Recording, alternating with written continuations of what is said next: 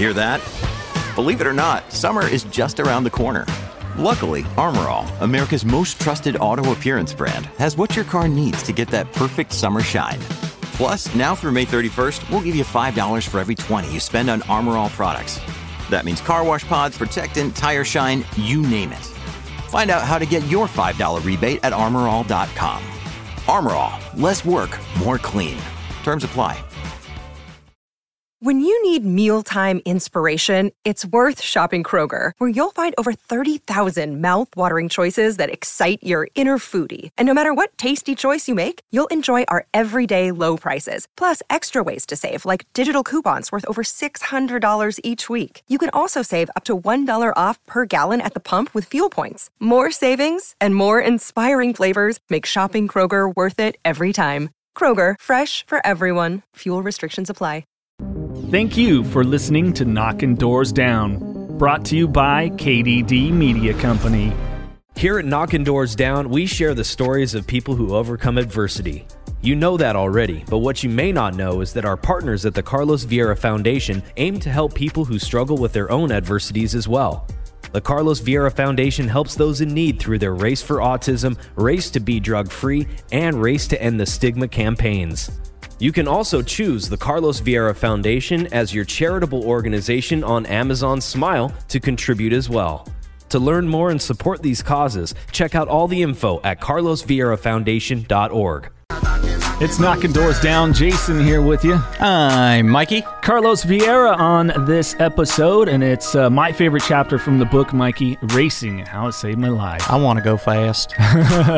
We're also going to be joined by his lovely wife, Asia, which was really great to have her in, because I think we're going to get out of that as how important his solid relationship with her and their marriage has meant so much to him and his growth and maintaining his sobriety along with his racing, and how Asia is such an integral part of the 5150 brand, the Carlos Vieira Foundation. It's been amazing support for Knockin' Doors Down and the podcast and KDD Media Company.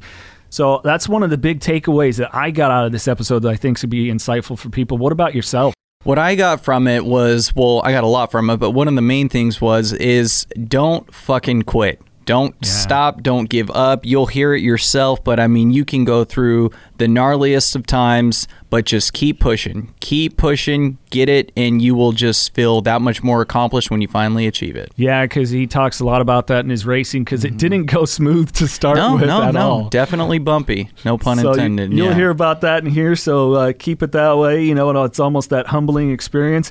And also, I think another important thing is it relates to those that are entering into sobriety or maintaining your sobriety, is that sometimes you have to go against the grain of what people that, even though they support and love you, you might have to find your own path of what helps continually keep you sober and living a purposeful life. And there's a really great part that comes out of that with this. So definitely some really great insightful stuff. It's a fun episode. And, you know, it's like four people just hanging out if you were watching us sitting out by the grill for the barbecue. So just a reminder, the Carlos Vieira Foundation right now, if you go to carlosvierafoundation.org, if you're like Mikey and myself and you're a fan of the 5150 energy drink, yes, sir, which production has been halted, but you can get them now. And all the proceeds benefit the Carlos Vieira Foundation. They have been at a discounted price as production stopped on the energy drink. So carlosvierafoundation.org, click the shop link, and you can get them that way and have them shipped to you wherever you are. Or if you do live in the Central Valley of California, there are some options for a curbside pickup, non-contact, that you can do as well. So all those details there, again, at carlosvierafoundation.org. Carlos Vieira and the lovely Miss Asia here as well. How are you folks today? What's up, people? What's going on? I am good. And, of course, you know, Mikey, like we were talking about before concerning Carlos Vieira's book, Knockin' Doors Down, that we were going to discuss with you here. We want to pull out what is my favorite chapter, racing, and how it saved your life. Race cars. Oh, yeah. Cars that go fast. You ain't first, you're last. That's how, that was our first conversation was about that. The first time I met you when I was still working in radio was about that. What year was that? Well, because, wait, hold on. My math's good. Carry the two. So, I don't know. Was that 2007, 2008? Something like that? Yeah, that'll be right there when I started racing. Yeah, 2007. Yeah. That's when I graduated high school. I think it was Shut up, man. Shut up. Dick. I think it was 2008 because my son wasn't born yet when I first met you. Right, he was on the way. So, that sounds about right. But I had a year of racing underneath my belt. Yeah. The interesting thing that you highlight in your book and don't really dig into was... You know, people that get into auto racing, I was around it a lot. My dad did it, my brother, the whole thing. But that's not the case in your story at all. There was no history of auto racing. It was, we're sweet potato farmers. And first time I was in a race car was at the age of 35. No shit. Damn, that's crazy. Yeah, but we went racing when we were younger. Though. Yeah. Raced a little bit, right? Sure. On the streets of Livingston. But yeah, it was something I decided to do because I needed change. I needed a big change in my life. And 13 years of drug addiction, I was ready for something different, something out of the ordinary, something that I didn't try before. You know, it was against what my family wanted me to do, or it's just something I needed to do. Yeah. And decided to just show up at a race at a place in Modesto, a race shop in Modesto, and asked the gentleman there how do I start racing? And he asked me what kind of racing. I said NASCAR, and here I am. Now, were you a little kid that, like, you know, most of us little boys and girls too, with the, like, the Hot Wheels and, you know, posters, racing car posters? I had posters of race cars on my wall. So Porsches, Lamborghinis, Ferraris, Vectors. Yeah. Porsche was the most realistic goal, I guess. Right? Yeah. So, but you talk and highlight in the book, you know, of course, coming from, you know, a very hardworking family. You know, when you were a little kid, the family was not well off. A.B. Thomas isn't what it is today. Then, you know, but you, much like many of us, I remember working for our neighbors that had an apricot orchard every summer, and we would dry the apricots and the whole thing. So you started pretty early with the family and saving up the dough with something in mind. So this would have been, I was 15 and a half years old. The company was small, just downtown Livingston. I'm not sure if you've been there before, Mikey, or not. I've been by it, yeah. Yeah, just a little tiny little place. So we were, you know, it's all five of us, my brother, my sister, myself, and my parents were working there every day. Of course, we had, you know, some workers as well, but we would go in there every day. And I moved to Livingston at the age of 5, and my dad said, if you ever want a car, you're going to have to save for it yourself. He believed in you have to work for what you want. And so, as soon as I can pick up a broom and start sweeping or stacking boxes, you know, you ever see a super tail box, little 40-pound carns, right? Yeah. You know, I was there stacking them up, and I mean, no matter if I was sick or not, I remember many times my parents would take me to the packing shed sick, and just, you know, if I couldn't work, I would just be there sitting there, just because there was no money for babysitters. There was, you know, this is how it was. So yeah, we started with nothing, and the company was still struggling or still growing at the time. But I saved at the age of 15 and a half, I had $8,500. And what did we do with that $8,500? I'm still jealous of. It wasn't just a car. So I searched for the oldest Porsche that I can find, or the least expensive or oldest, whatever. So it was a 1971 911 T. Yeah. And T stands for touring, not turbo. I would have guessed turbo. I don't know. I could not afford a turbo back then. But yeah, six? It was six carburetors. It's actually six. Back then it was six carburetors. You know, it was. It's a real neat setup. Because it's kind of how, because it's the platform's based off the Volkswagen one, but that's how they make it more souped up. Yeah, I don't know. I'm a driver, not a motorhead. I was going to say, this shit is Greek to me. I don't know anything about cars. I don't know what you guys are talking about. But I know it had six cars. Like, you can individually set each carburetor. Sure. There's six of them. Anyway, so yeah, I had $8,500. I searched around for the most expensive Porsche I could find. I knew it was going to be what I wanted, right? I wanted something, a slant nose, flared fenders, big whale tail. Something badass. But it was, you know, it is what it is. It was an orange car. It was actually a local gentleman that had it in his garage. But man, it was original. It was clean. You know, it might be an orange. It didn't have no flared fenders, and it had some.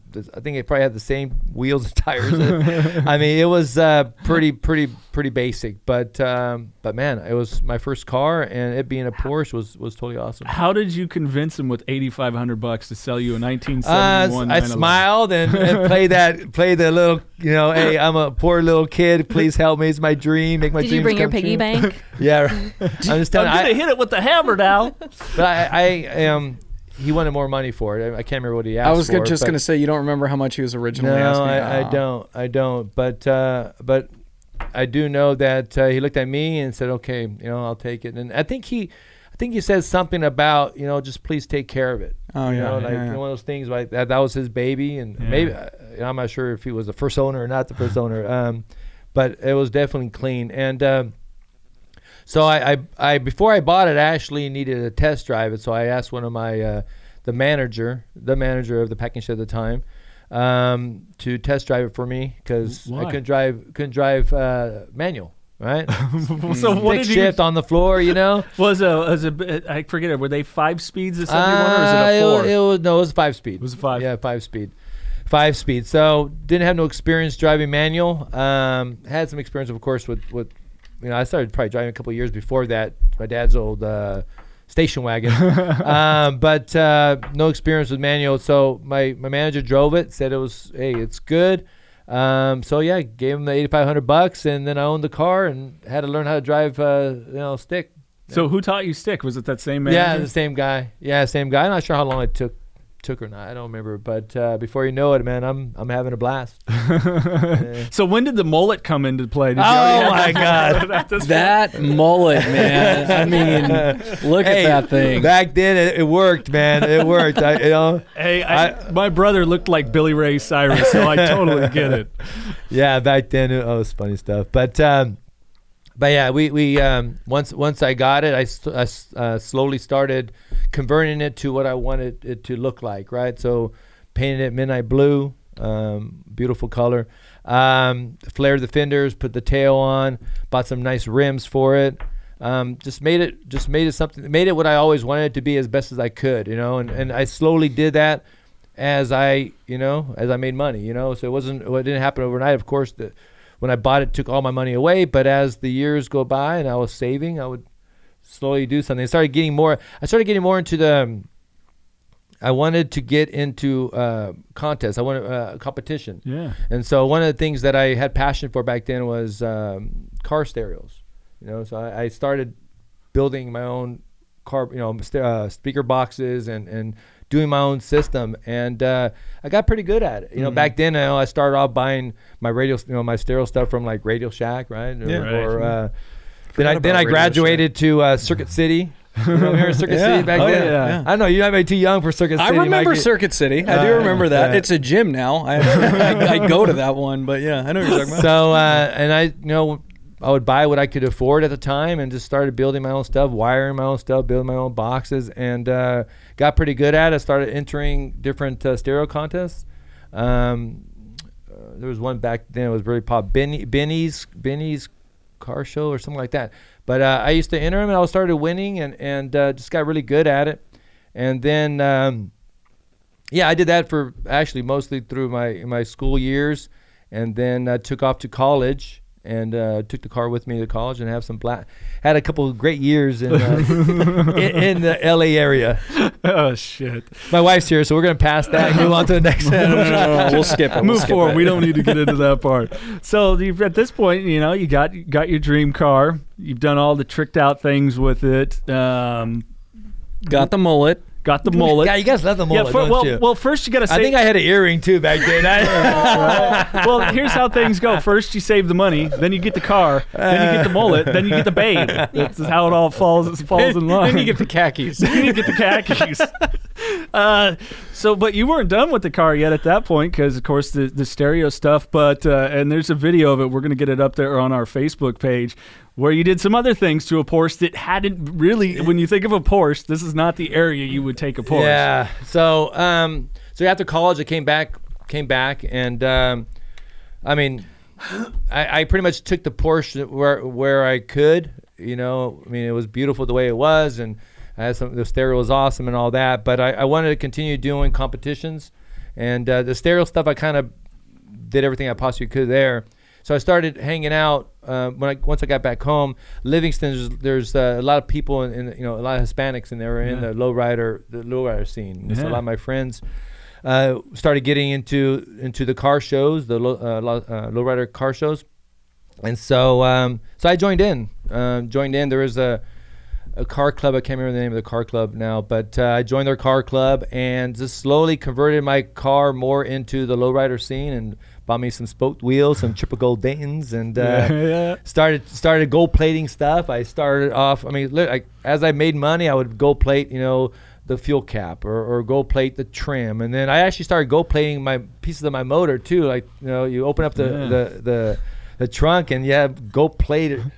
I wonder if the old owner drove by it ever and like, this motherfucker. So I slammed it, gold triple gold Daytons. I'll go play this stuff, and I started entering contests, and I started winning. It was all decked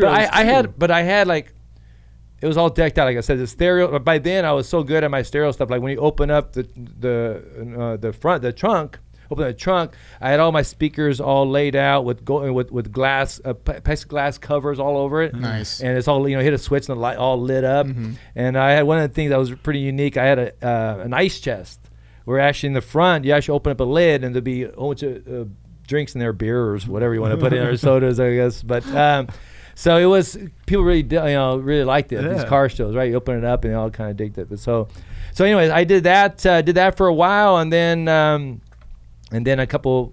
My friend just had this crazy idea about putting hydraulics in my car. And it's like, oh my God, this is gonna chop into my car and put hydraulics in it. But you know what? I was like, you know what? Screw it. I think that was like the next step, right? So I let them do it. They one day in my garage, they brought out the grinders and the cutters and welders, and they just went at it. And I just sat back and just watched these guys just tear up my car. So what was going through your head when that was happening? Oh man, I don't know. To me, I was always somebody that always wanted to continue to build and grow and this and that. So this was like, to me, I was gonna be the first ever Porsche with hydraulics. Right. So to me, it was like, oh, screw it, let's do it. I was just concerned that I was gonna lose, speed, drivability. That was. So that was my concern. Am I still gonna be able to drive this car like I normally drive it? Mm-hmm. No. It lost. But that. You could hit the three-wheel motion. Lost that. But yeah, you hit down. Back then, it was cruising was a big deal, right? Yeah. Cruising McHenry in Modesto or Main Street in Merced. And man, you're cruising down Main Street, and you got, back then it was bumper to bumper cruising, right? I mean, people everywhere. You pull up, somebody pulls up next to you, and they're hitting their switches at a stop, so all of a sudden you hit yours. Man, you want to see some eyes wide open and people tripping out. Man, you got Porsche with hydros, yeah. And even too, we got it to the point where it was hopping too. I mean, that's pretty crazy stuff. But so I continue entering into car shows, and my goal was to go to the Las Vegas Super Show, which is the biggest show back in those days. And I did won that show. At the same time, Lowrider Magazine heard about my car and got a hold of me. Is that when you had started your own club though by now? Yes, I started my own club, Players Car Club. That was a. Was that also with a Z? No, it was not. No, it was not. But I think there was a couple car clubs before that, but that was actually the one I started, and that's because I wanted to do more for the club scene. I wanted to do something to like help raise money for the for me and my friends and try to do more. As you can see, I'm big in events and raising money and this and that. So as your wife rolls her eyes. I didn't roll them. I just agreed. Yeah, it didn't agreeing matter. Like, I've been doing that for all my life, I guess, back in school. But but your family's kind of that way, though. Your family's really involved people, so it's kind of part of, from what I've gotten. Yeah, my parents were really involved with the Portuguese community and the celebrations they do, the Holy Ghost celebrations and so forth. So yeah. So anyway, so once I won the Las Vegas Super Show, made Lowrider Magazine, and they did a whole story and did a photo shoot in Atwater. It was time to give up that part of my life with the Porsche, and so I started converting it to my original dream, which the poster that was on exactly what was on my car, my wall, which was a 930 slant nose. Yeah. So then it was to they had I had to go to a shop in Atwater, and they chopped the whole thing off. Of course, got all the hydraulics off, all that stuff off, and slanted the nose. I mean, it was crazy. If you ever Google the old, I'm not sure what year that was, but it was a 930 slant nose. So it went from a blue to a beautiful red, and then before it was done, shit started happening. Yeah, that's kind of the course of people. Then that's, if you read my book, then things start going really bad. Yes, yeah. Of course, and if you want more on where things went from there with the Porsche saga, as we could call it, you definitely have to get Carlos's book, Knockin' Doors Down, available at KDD Media Company, or you can go to Amazon, get the hardback, paperback, and ebook there on Amazon by searching under the books for Knockin' Doors Down. And so, of course, kind of picking up from there, and as the book does, it takes through your period of addiction, your struggles, and getting into sobriety. Now let's jump forward to what the hell motivated you to just decide, I'm going to go into talk to Mike David at David's Racing in Modesto, let alone to pursue, NASCAR racing. Because, and people that hear 35, which is a great thing, and why the Knockin' Doors Down title it plays so perfectly into everything we're trying to convey with people, is most people would go, hey, you're crazy, or it's a waste of time. And no, for you it was a necessity. Yeah, so this, when I came back from college, that was the early 90s, right? And so the story I just told you guys about the Porsche and the car shows and all that was the early 90s. And so from, I don't know, was it 93 or so to 2007, it was just my life on drugs, from going, being the worst, locking myself in the house for a full year, to binging back and forth over all those years. And, numerous arrests, numerous drug rehabs, lost a couple marriages, 2 kids I spent no time with. I mean, it just, a lot of stories in those 13 years that the book talks about, and my struggles and my desire to want to be clean and stay clean. Because I would get clean. I would get clean for a period of time and just fall right back. And every single time I would get clean, I swear to God, to this day I can say this with all honesty, man, I told myself it would be the last time. Yeah. Last time. And so when I went to drug rehabs, I gave it 100%. Mm-hmm. 100%. I was there, focused, learning, and then I come back home and I'll be clean for a month, 6 months. It was just different periods of time, and I just go right back to it. And I just was it kept. Just like out of boredom, or you just number one reason's boredom. Boredom, yeah. Number one reason's boredom, and I was the expert at making excuses, sure, A little argument with my little or big, either way, with let's say my dad, right, mm-hmm. The company, anything to do with the company, I would storm out of there and fuck this shit, and I would take off and go find me some cocaine, or a fight with the wife, argument with the wife, but it was just all bullshit. It was just excuses, reasons at the time. At the time, I thought it was legitimate reasons, right? Yeah. Oh, this is bullshit. He's not fair. This is not fair. Whatever, And I would go do it, and I think most of the time, I probably told myself, I'll just do it this tonight, or I'll just do it this weekend. Yeah. No, that was my favorite. Was just do it this weekend, and I was 13 years. I lied to myself during this whole 13 years, even though I knew better than that. After a while, you think, especially when you've been clean for a long time, you say you have 6 months clean, you're like, man, I can just buy me a small little bag, do it, because I'm strong now. I can handle this. I'm tougher than the drug, right? Yeah. So, it always carried on. That never worked, right? Small bag. Well, the last line is the worst line. Might go from one weekend, and then I might be okay. Then the next, but eventually, it just said screw it. And then as soon as you start having a few days underneath your belt, and then you have a week, this and that.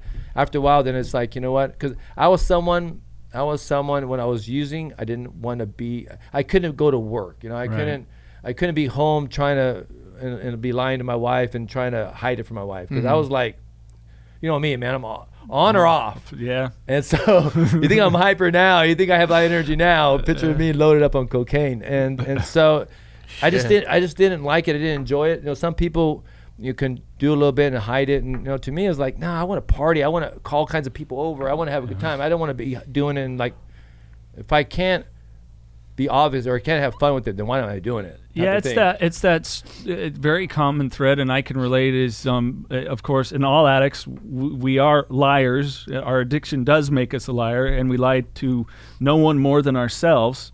And I know for me, it was because, you know, everybody in this room has drank with me, and most of the times I was pretty reasonable. And then lots of the times it's like, probably people going, oh, fuck, that guy needs some help.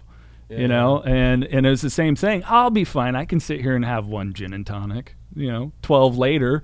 Yeah. Wow, let's go. Come on. Dude, it's 4 a.m. I know. And it just is. And it's such a part of that. Yeah, so it was, it's addiction, right? Yeah. And so I was full-blown addict. And so those, so I'm cruising through those 13 years, and when finally the night happened, I call it the night. It's one of the chapters in my book. When the night happened, the next morning I said, okay, I gotta change. This has to stop. I cannot do drugs ever again. And, but I, of course, probably said that 1,000 times prior to that, right? So I started thinking to myself, okay, well, what's the number one reason why I'm doing drugs? And Mikey, like you just said, boredom, right? Mm-hmm. So boredom is the number one. I knew that. Okay, I knew that. Work, you know, I'm great at my job. Companies, I grew the company. Even though those 13 years I'm binging, I would get clean, go to work, you know, elevate the company to the new level. Then I would take off, binge, and my father would have to come in, or my brother would come in and try to take care of the company and try to pick up where I left off. And I'd come back and then grow the company again. The company was continuing to grow and being successful, but it wasn't enough, right? Because if it was enough, then I wouldn't be going back to drugs, right? It would give me enough purpose, enough reason to stay clean every day. Well, it wasn't happening. And so I said, okay, well, I know work's not enough. And then I had two, great wives. You know, I got married twice, I divorced twice. So they're good women. Mm-hmm. I had two daughters, one from each, and great children. I mean, that should have been enough, right? But it wasn't, right? Because I binged soon after I got married with both. So the marriage wasn't enough. The kids weren't enough, even though I know it should be enough. And I should be an, you know, I know I'm an asshole. And most people are like, wow, you're an asshole. Your kids weren't enough to keep you clean. Well, it is what it is, man. I'm not saying I would die for my kids, but for some reason it wasn't working. Like, it wasn't working, and I had to find something that made me stay clean, so I can be with my kids. That I can be a better husband and be a better boss at the company or whatever. So I quickly enrolled in college. I joined Merced College, became a college student. Why? Well, because my college years, I left a year and a half into it, right? So I never got my degree in college. So I thought, maybe I'll just finish up and get my degree. Plus, I started thinking, okay, what else can I do in college to keep me active? And so I joined the water polo team. And then I also, what else I did? I didn't know you played water polo. Yeah. Nice. And then I joined the jazz. There was a jazz band. I guess you played trumpet, right? Trumpet. I played trumpet. My dad was big in the Portuguese community. He got us playing in the Portuguese marching band. Mm-hmm. So I grew up playing the trumpet. So I was like, let's try that. So I'm in college, going to college classes. I actually took some business classes, which is kind of funny. I'm taking care of a $1 million company, but I'm over there. But either way, I went to business classes, water polo and trumpet. So I did that for a semester, but I started getting bored of that too. I was like, I'm getting bored. And that's when I met Asia. During that time, sort of, right? I met you just before that. Yeah. So there's a story with that too. But so Asia's watching all that, right? You're seeing this happening and so forth, and she knows why. She knew a little bit about my past, right? About what was going on, but a bit, not that in depth of it. Yeah, just kind of like a little bit surface conversations. Yeah. So I started seeing myself getting bored with the college things. Like, okay, this is not gonna last. Yeah. This is not gonna last, right? So I'm 3 months clean, or whatever it was, 4 months clean. So yeah, because that was September 2006 was the last time I used, September 2006. So by then it was like January 2007. I'm like, okay, I'm gonna fail. I'm gonna something. I just can tell I had to go do something more different, bigger, something. And so then that's when something came to my mind. I was like, you know what? One of the things that I loved doing when I was young was going fast. I loved racing my Porsche down the street, around the corner, pulling up next to people and racing them. I knew that I loved to go fast. I loved to race, and I always thought to myself when I was a little kid, oh, I'll be a great racer, but never thought that would be reality because first, we never had money growing up, so that right. wasn't an option. Plus, all my friends that I grew up with school had no one. I knew zero people that raced. Never went to a racetrack. Never watched racing on TV even. Which still baffles me that it's like I'm gonna do that because for me, if I was in this situation, hey Carlos, guess what? I'm joining your team. I just won the lotto, because I've watched it all my life. That still baffles me. It's like never watched it on TV, never went. Yeah, but no idea. But I thought I'd still be good at it though. Like even though I knew I wanted to go. I knew I wasn't afraid to go fast. I knew that I can handle a car because I used to literally try to take my car around corners and try to I thought I could handle driving a car, any type of car. So the racetrack's kind of the place to do it. Right? Exactly. Yeah. Finally do it somewhere where I'm supposed to be doing it. And push it to the limits. You're not, and that's the thing with the car. You have to drive it at its edge. Yeah. Yeah. And so then, of course, if you live the drug life like I did and like most people do, you're always living on the edge a little bit. And you're always, to me, when I was drugging, I would leave my house looking for, I hate to say it, trouble. I would leave the house. Sometimes I hate to say it, I would hope a cop would see me and chase me. That was kind of like my crazy thinking.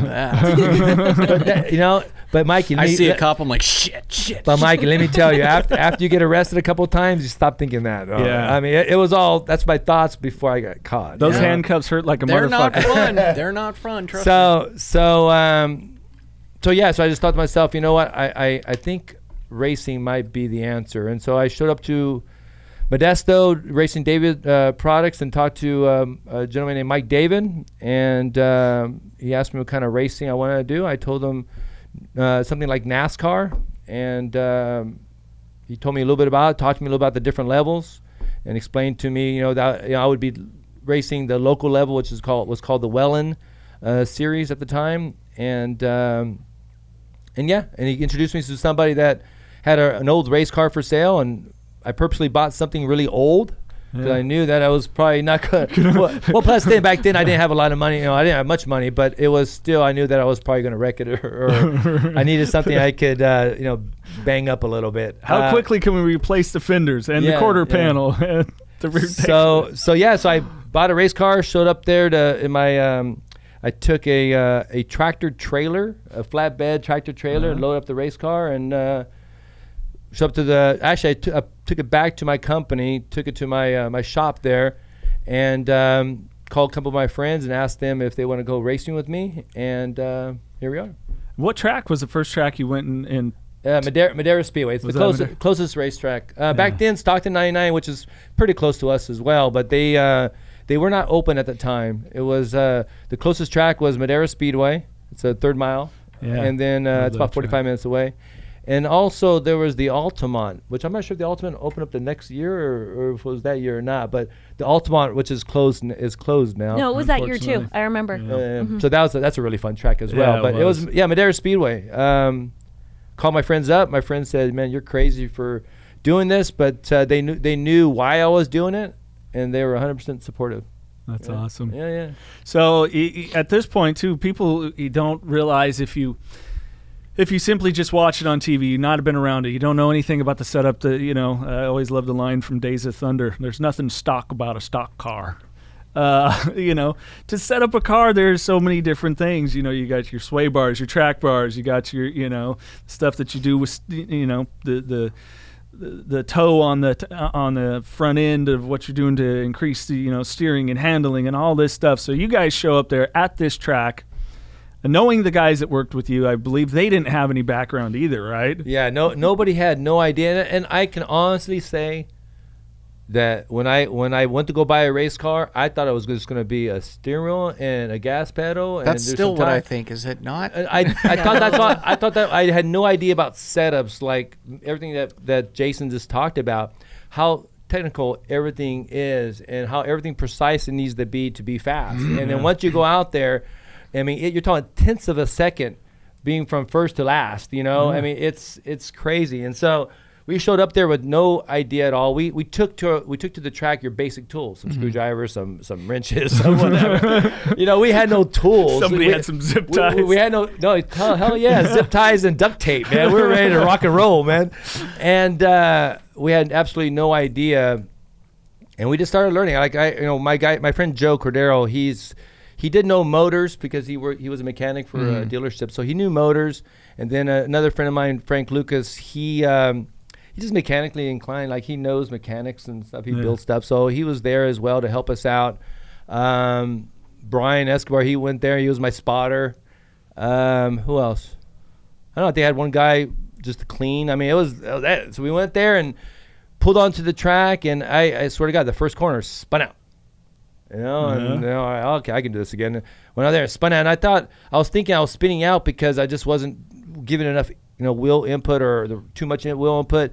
It was just because I was going too fast. Yeah. You know what I'm saying? Yeah. I just thought to myself, more gas, the faster you're going to be, the better you're going to be. And I was, of course, trying to show off to everybody. I was like, look how fast I can be. And so I was going to the corner really fast thinking that was going to, but it wasn't working. And so, and then finally when I made the corner, I come out, I used to get on the gas so much, I used to freaking get loose and hit the wall. Bam, you know? And so...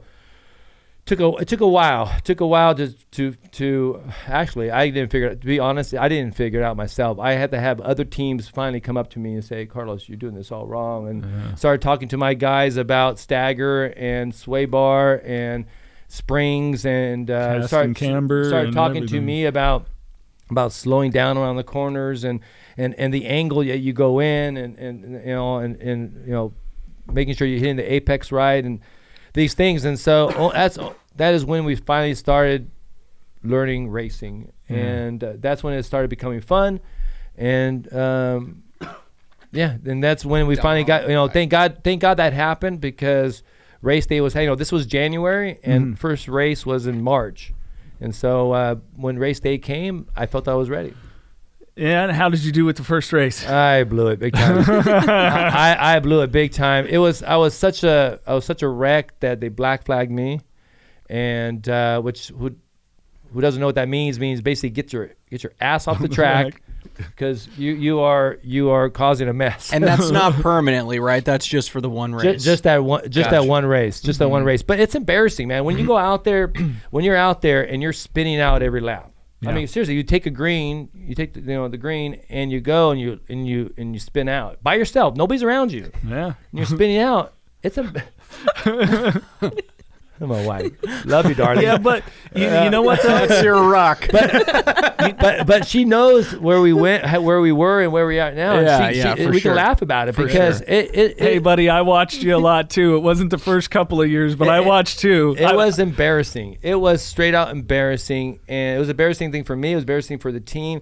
And now, but you guys were having fun. No, not right there in the beginning. No, when you're spinning out. And I think I can show you a picture where you have half of a car left, and you guys have big ass smiles on your faces.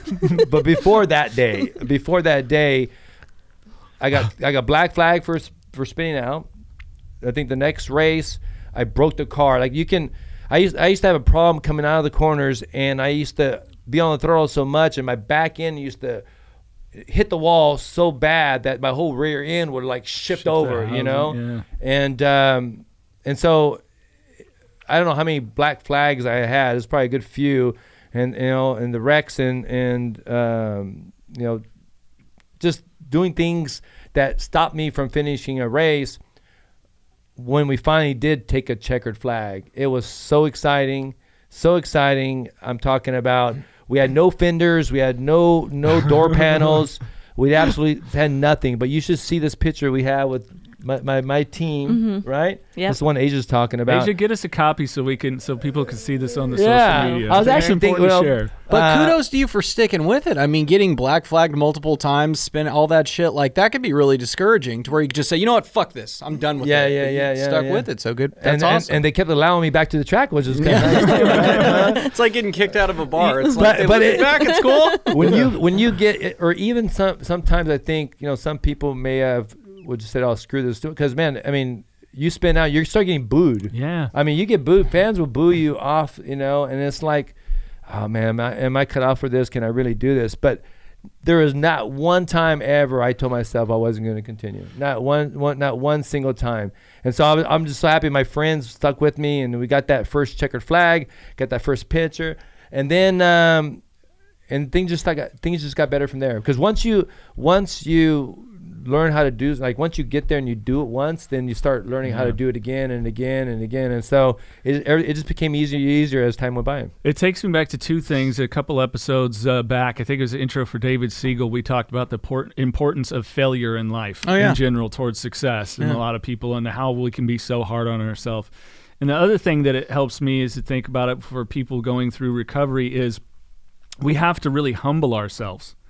You know, I think back about like Brandon Novak talking about when he got clean. Here's a guy on Viva La Bam and Jackass, the movies, MTV.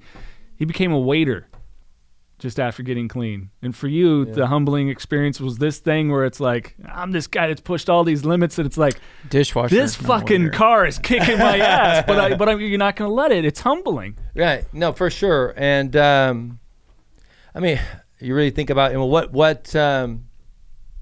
I was pretty much like, why not, or I have to. I had that attitude where I know what I was doing. Yeah. You know, so what can be worse than that, or you know, I don't know. It was just something that something told me there's no way in the world I'm going to quit, and I'm going to keep doing it.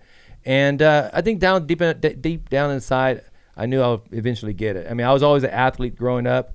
You know, I didn't know anything about mechanics or you know, setting up cars and so forth. But just being an athlete means I love competition. I love winning. I love doing well. I love, you know what I'm saying? Yeah. So that drives me. And so I just kept at it. And a couple of years later, I won my first race, and which was a total blast as well. Yeah. And here I'm at, still at it. Yeah, I know. I remember. I don't recall if.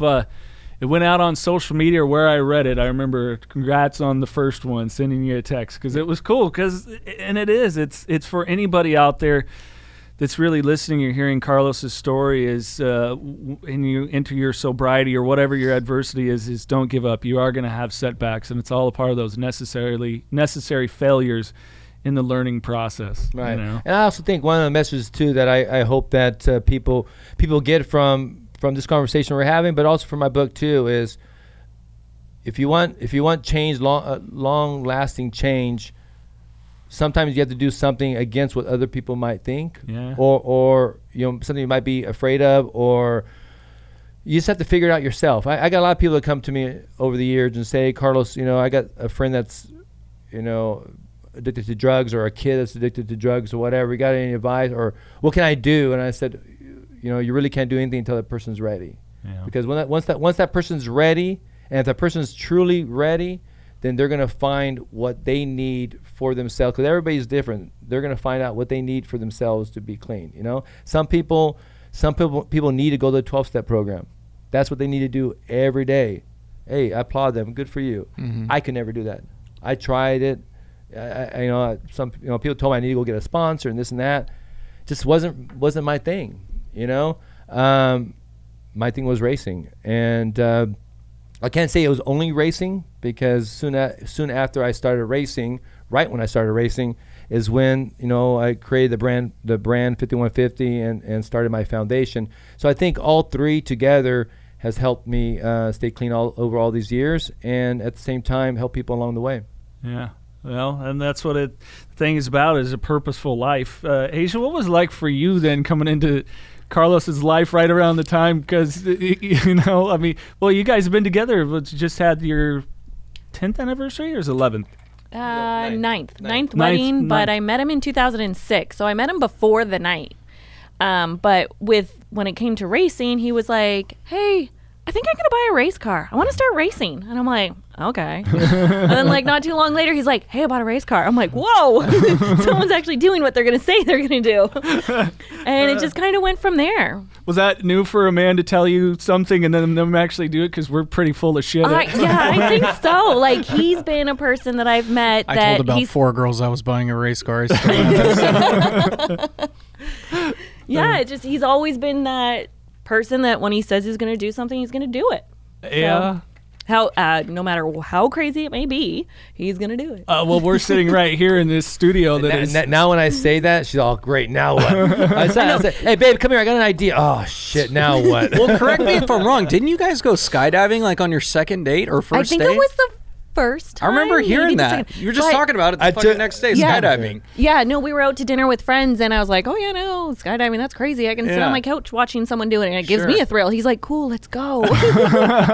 Then we were, but the first weekend that I was here, he took me on the Hayabusa, and we were going 185, and I was on the back. Oh, shit. So... Oh. She liked to go fast too, though. So it's yeah, I'm aware of this.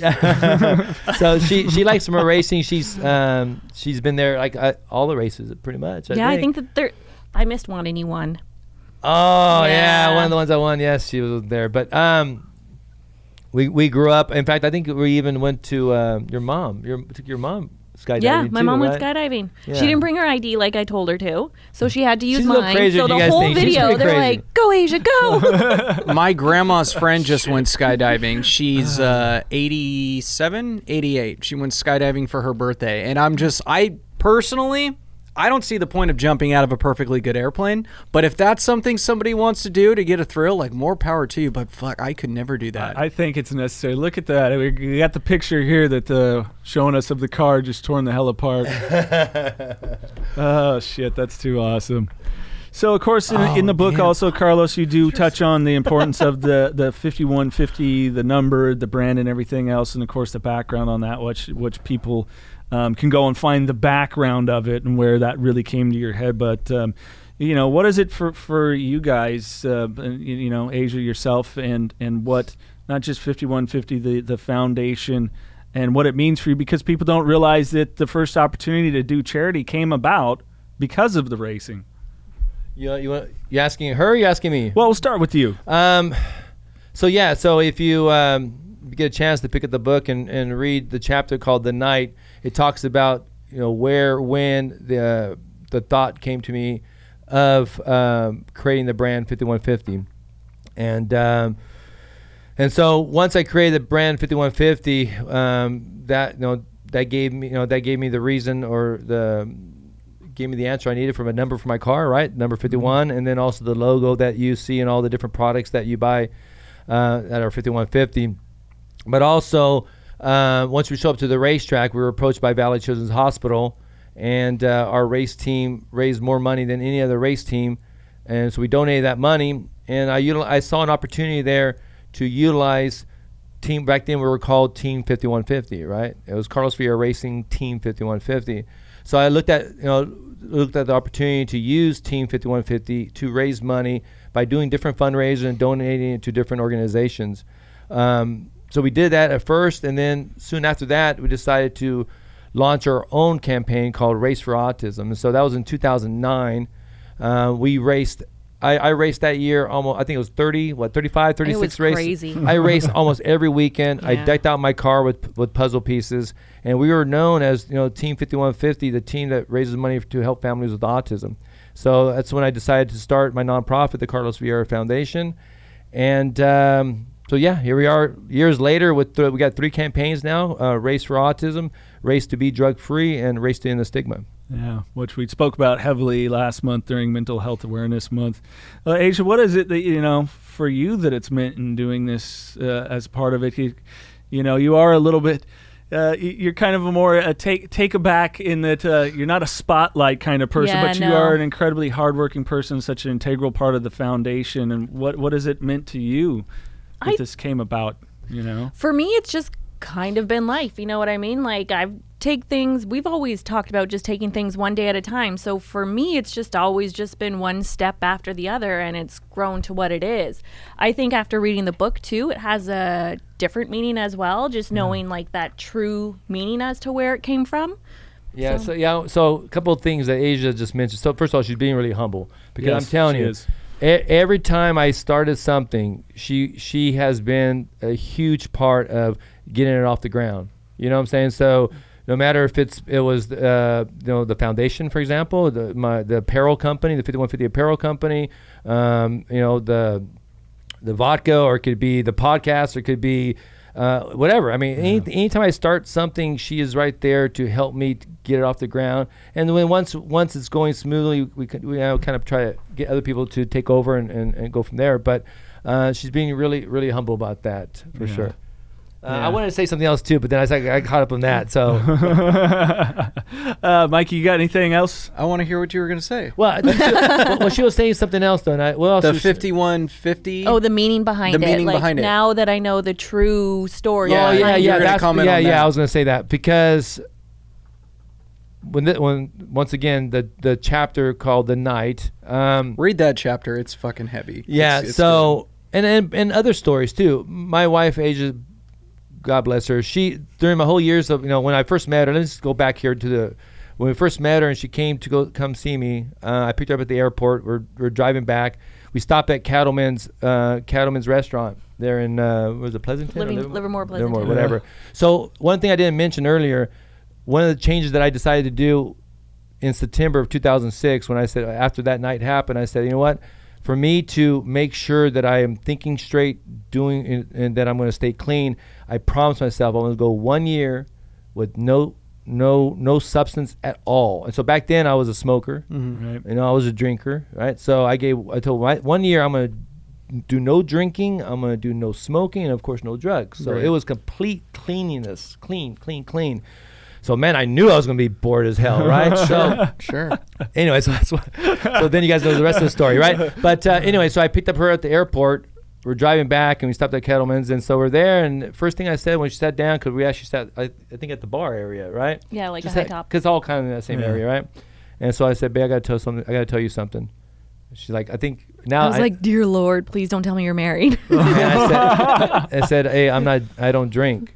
And she just kind of said, "Oh, okay," and then we just kind of continued on. I thought for sure she might ask me about, hey, how long you've been drinking, sure. What's that about, blah blah. She just blew right past that and then moved on. And so, over all these years, she never really dug into any of my past. I told her, she knew that I had a heavy drug, past, and I was addicted, and she knew I lost my. She knew about a lot of the stuff, but not the stories. And so, this book talks a lot of stories that she never heard of. And so she, I told her I was writing this book, and, I asked her if she wanted me to kind of share some of what it was going to be about. She said, you know what? I don't need to know anything. If there's something you need to do, for yourself, go ahead. I'm good. And she just let me do it. And I thought that was pretty cool, because I think some people would be like, oh, how is this going to embarrass me? Or how is this going to affect our relationship and this and that? But she was 100% supportive of that. And, the story about the night, the chapter, the part about the night, no one knew. No, I not one soul knows the true reasons of all of this. How did I, or why did I create all this? Everything we've been talking about today, and why did I start racing, and why did I create the things I did, was because of that night, and not even my wife, or not even no one knew. And so I just want to say I love you. Thank you for that. It's awesome that she's done that over the years for me. Yeah. You lucked out there, my friend. You lucked out, I got to say. Well, Mr. Naraki, you got anything else? Yes, one more thing. Go for it. You ever still want to race cars when you see it at a red light? Just out and about off the track? You ever get the old urge when you were younger? So Asia was just talking about my Hayabusa. I own a Hayabusa. I own a Harley. I own a fairly new turbo Porsche. I mean, it's... and honestly, I never really ride the bikes anymore. My Porsche is parked there. I don't.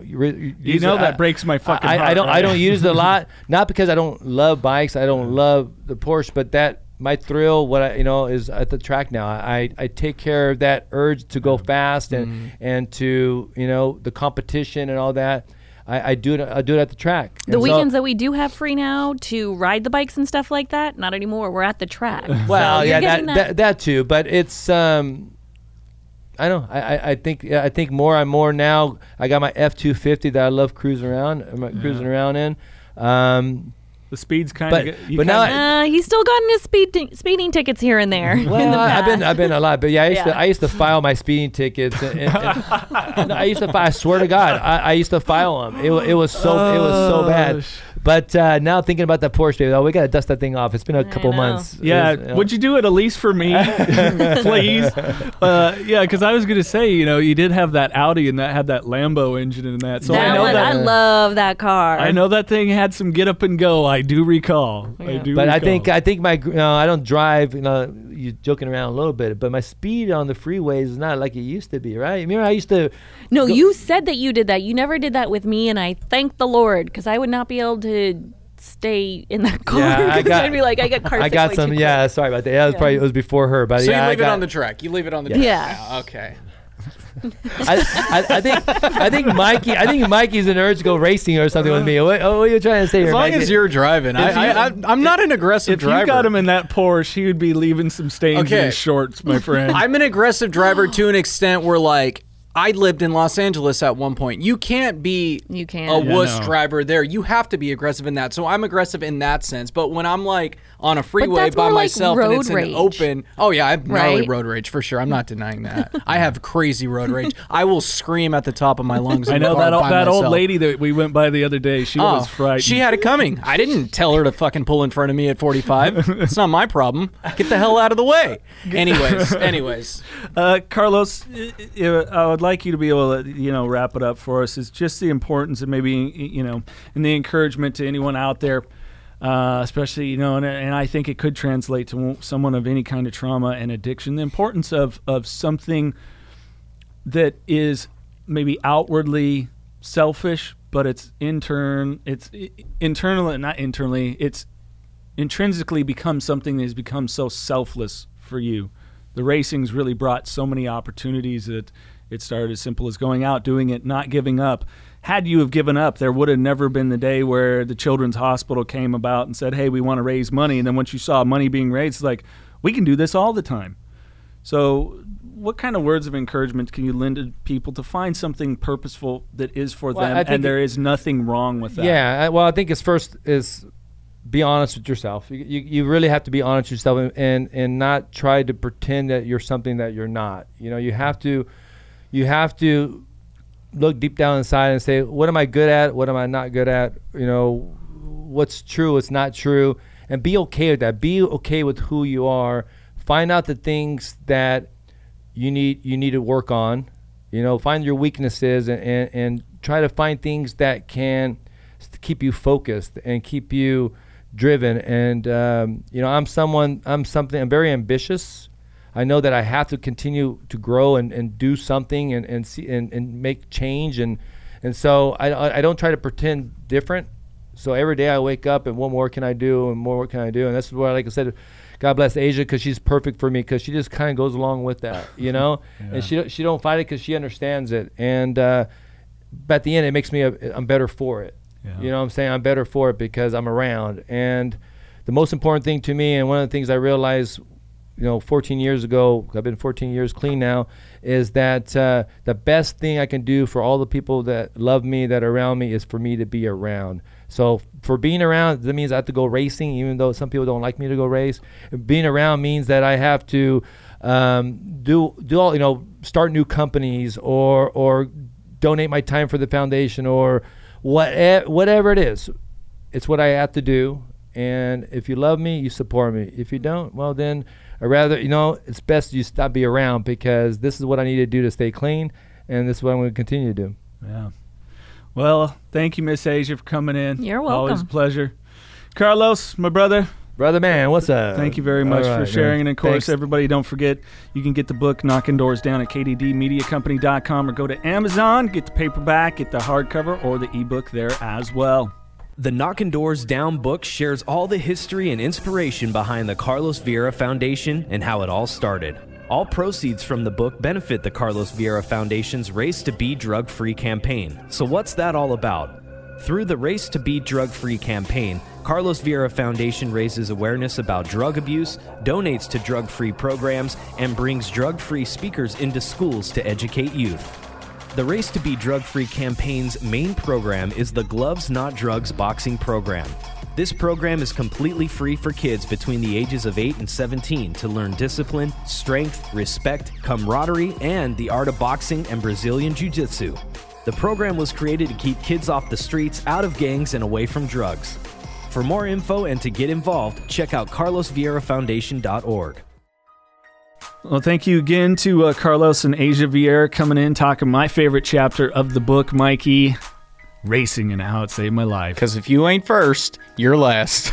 Get it done, buddy. That's all that goes through my head with racing, I'm sorry. Will Ferrell ruined it for me. I know, you're not a big auto sports guy, but it is really insightful, and it's cool. Again, I really loved how Carlos spoke on how it was what worked for him despite who did or didn't support it. Sure. And also, you hear so much love between him and his wife and how much he adores her, that any of the passions he's pursued, not only has she been supportive, but such an integral, hardworking part of it. Sure, yeah. And it's definitely something we've seen firsthand, which I think is key for any type of relationship, or working relationship, a marriage, whatever it is that maximum effort. And I know that, that's one of the pleasures about working for Carlos. Sometimes it's the challenge, but that he expects a maximum effort to the best of your ability. Mm-hmm. And, it can be frenetic and inspirational to be in that kind of environment. That's what I'm saying, man. He has his eyes set on one prize, and you just go for it, and it's a good thing to be a part of that, as us working for KDD, so we're a part of that now. I love it,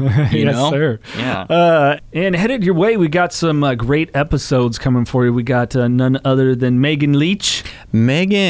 Megan. She's an awesome lady. You hear her story of a family background of addiction and how she fell into opioid use. And that'll be the first week of August. That'll be that next week, actually, 1 week from today that comes out. And then, of course, Luke Wallet. Yes, Luke Wallet. The following Thursday, he has a background of opioid addiction, but his came about totally different circumstance. It related to his thriving to become an NFL star and injuries. Wrong team, though, but yeah, NFL star, yes. Yes, he wasn't going to be a Niner. So I don't care about it. I'm just kidding. It's a great episode, great people, good stuff coming. He's a good man, and so we're looking forward to hearing that, because two very different stories. The same addiction, though, of opioids, and it's so frightening. Yeah, how easily addictive it is, and how off track your life can go like that. Yeah, absolutely. And speaking of that, we'll also speak with Chris Jensen, who various addictions throughout his life, comes from a very strong family background of addiction. Incredibly insightful issue, because he is working in helping keep the youth off of drugs and alcohol. That's right. And, just an amazing individual. It's another kind of reminds me of speaking with the Tony Hoffman, of where there's a lot of deep information, because he's using everything he went through, and he's now such a resource for sobriety, and a great guy. So really looking forward to that. Then we finish out the month of July, an amazing woman, Casey Johnson. Oh, yeah. And Casey Johnson, if you don't recognize the name, she was at Columbine High School, and she was actually shot during the events that took place there. I get chills when just hearing about that. I know. Yeah. And she is just phenomenal. We highly recommend you look her up. You can search Casey Johnson, Columbine. You'll find her website. Not only is she doing great inspirational work, but she's also doing awesome blogs that help with parenting and a lot of things that she's doing. And it's really insightful. And she's just such a sweet and thoughtful woman. And so we're so looking forward for you guys to being able to hear what she has to say about that experience, and how she really overcame that, and the anxiety she's had to deal with in becoming a parent, when shootings have happened at schools, and about making sure her children continue to go to school, and really keeping her anxieties at bay and not trying to pass that along to her kids. She is such a strong and incredible woman, as are all the guests that we speak with. So that is going to be awesome. Plus, Matt Ganem coming your way. Yeah, wicked good interview. Wicked good. He's a Boston guy, and he's really good stuff. I mean, talk about a Brandon Novak-like story at the brink. But turned his life around, an amazing father, helping others, actually running a treatment center now.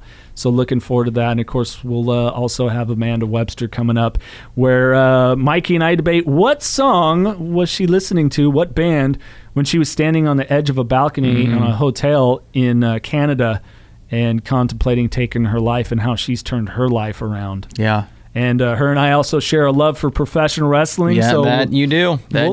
We'll talk with her about that. So we've got a lot of great guests coming your way. And thank you again, everyone, for subscribing to the Knockin' Doors Down podcast from Mikey and myself. We appreciate it so much. We're reaching peak numbers right now, and it just keeps going up and up. And we know you guys are spreading the word, so we've got nothing but love and appreciation for you from ourselves, the whole KDD Media Company team, as well as 5150 Live the Madness and the Carlos Vieira Foundation, and all the work and support you guys are doing. So thank you. Much love, people. Thank you so much. And on that note, hey, a positive day, a bright tomorrow. Keep knocking doors down. This podcast contains the views and opinions of the Knockin' Doors Down hosts and their guests to the show.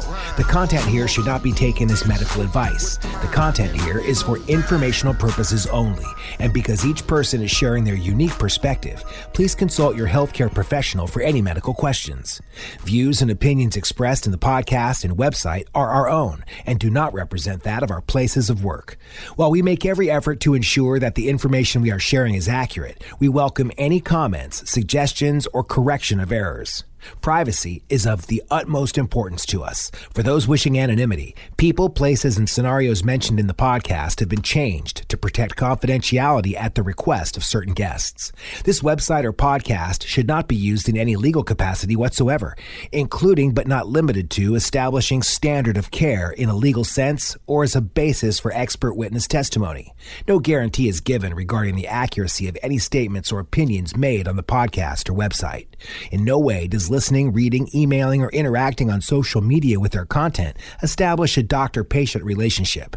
If you find any errors in any of the content of this podcast or blogs, please send a message through the contact page. This podcast is owned by KDD Media Company. Knockin' Doors Down. Real people, real stories, real life. Real discussions of life struggles including addiction, relationships, finances, and more, but even more importantly, living with them, overcoming them, and conquering them. Celebrities, experts, and everyday people talk about how they were able to break through whatever life handed them by knocking doors down. New podcast episodes are available every Thursday. Subscribe now on the Apple Podcast app, Google Play, Spotify, iHeartRadio app, or at kddmediacompany.com.